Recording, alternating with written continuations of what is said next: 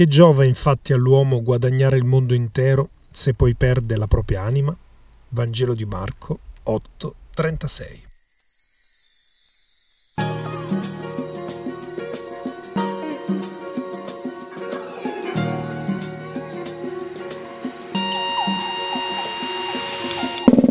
Benvenuti in questo nuovo episodio di Bible of Love. Il mio nome è Pasquale Cesarino. Come possiamo trasformare le parole in vita quotidiana? Il tema di oggi è quello della notorietà, intesa come il successo. Bisogna cominciare col dire che il successo, o meglio dire la notorietà, è decisamente cambiata nell'ultimo decennio. Con l'avvento dei nuovi media, ora le persone vogliono tutte apparire, ognuno di noi vuole essere riconosciuto, chi di più, chi di meno, e apprezzato. Una volta le persone diventavano famose andando in televisione, sui giornali, sulle radio, per poi ricevere richieste di autografi o richieste di fotografie con loro. Oggi, attraverso lo smartphone, tutti possiamo ambire ad essere famosi. Ma la domanda è, per essere felici, la chiave giusta è diventare una celebrità e conquistare il mondo? Non voglio assolutamente dire che il successo sia una cosa sbagliata, anzi io credo che determinate cose, anche a livello lavorativo, siano utili per noi, ma non siano la felicità. Spesso quando ammiriamo le persone che hanno fatto successo, vorremmo avere anche noi una vita come quella, apparentemente spensierata, senza problemi economici, senza preoccupazioni. Il problema è che noi, quando guardiamo le vite di chi è già celebre, osserviamo solo gli aspetti positivi, perché quelli negativi non sono messi in mostra spesso dalle proprie celebrità. La Bibbia ci fa notare una cosa importante e ci dice: a cosa serve conquistare il mondo se poi perdiamo la nostra anima? A cosa serve affannarsi così tanto, stancarsi, per poi perdere la cosa più importante che abbiamo? Un'altra cosa che mi piace molto che afferma la Bibbia è che le cose visibili sono temporanee, mentre le cose invisibili sono eterne. E io penso che non sia sbagliato investire in una carriera lavorativa per accumulare anche delle ricchezze, ma sono convinto che non debba essere un'ossessione, un'irrefrenabile voglia di fama, perché allora diventerebbe negativo. Credo personalmente che sia ancora più importante investire nelle cose invisibili, nelle cose che non si vedono, perché hanno un valore eterno. Il giorno che moriremo non ci porteremo con noi le nostre ricchezze, i nostri soldi, le nostre auto, le nostre case. Non sono cose sbagliate queste, vivere una vita agiata non è sbagliato ambire a questo, ma dobbiamo comprendere che un giorno quello che noi porteremo è qualcosa di invisibile. La Bibbia stessa afferma: fatevi tesoro nel cielo.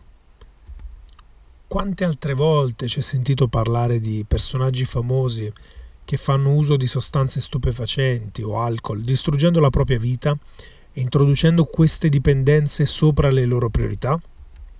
Questo non fa altro che aumentare il senso di insoddisfazione che provano queste persone. Quante di queste persone poi si sono suicidate? Quanti ne abbiamo sentiti? Ma come, scusa, persone che avevano realizzato tutto quello che volevano, la loro felicità, e poi hanno perso la loro anima o addirittura la loro vita? Ciò che ti renderà veramente felice sarà raggiungere i tuoi obiettivi che sai che ti porteranno dei benefici. Ad esempio, i miei obiettivi sono in linea con la parola di Dio, perché so che Dio non ha nulla di sbagliato per me e che mi consiglia sempre la via migliore, e perché io cerco più la volontà di Dio che la mia volontà.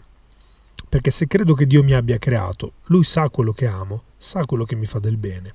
E quindi sarebbe stolto non cercare ardentemente la Sua volontà per la mia vita e invece cercare una volontà condizionata dalle mode del momento che potrebbero crearmi anche dei problemi.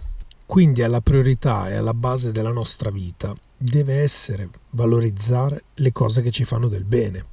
Cose che favoriscano la nostra crescita personale, le relazioni, la nostra salute fisica. Prenderci cura di noi stessi.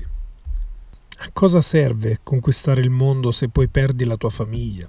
Se un giorno sei sposato, conquisti il mondo, ma poi ti divorzi distruggendo la tua famiglia. A cosa serve tutto questo se poi perdiamo le cose più importanti? Io credo che la risposta a tutto questo ancora una volta sia equilibrio. Ci vuole equilibrio. Bisogna stabilire delle giuste priorità, rinunciare a cose che non sono necessarie e capire con un equilibrio perfetto come portare avanti tutto. senza per forza cercare il nostro successo personale, non è sbagliato, ma anche dare priorità ad altro, alla nostra famiglia, alle nostre relazioni, alla nostra vita stessa.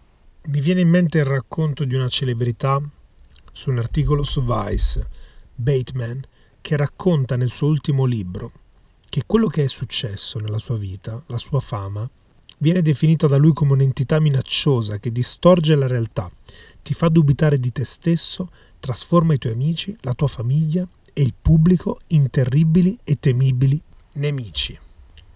Diceva anche un'altra cosa, che il successo è come correre una maratona con un caldo infernale, mentre qualcuno cerca di farti vedere una fotografia o qualcosa di bello. Non riesci a concentrarti perché tutte le tue energie sono già altrove. E quindi, considerando queste cose, se poi otteniamo il successo che pensiamo sia la felicità, ma perdiamo il resto, realmente quel successo non ci fa del bene. Quante sono le storie che abbiamo sentito di personaggi famosi che rimangono da soli, abbandonati o con problemi di vario genere. Sono tante queste storie, purtroppo. Quindi vi invito a ragionare sulla vostra vita, su quello che desiderate, ricordandovi che è importante stabilire un equilibrio e le giuste priorità. E come diceva Francis Mouriac, è inutile per l'uomo conquistare la luna se arriva a perdere la terra.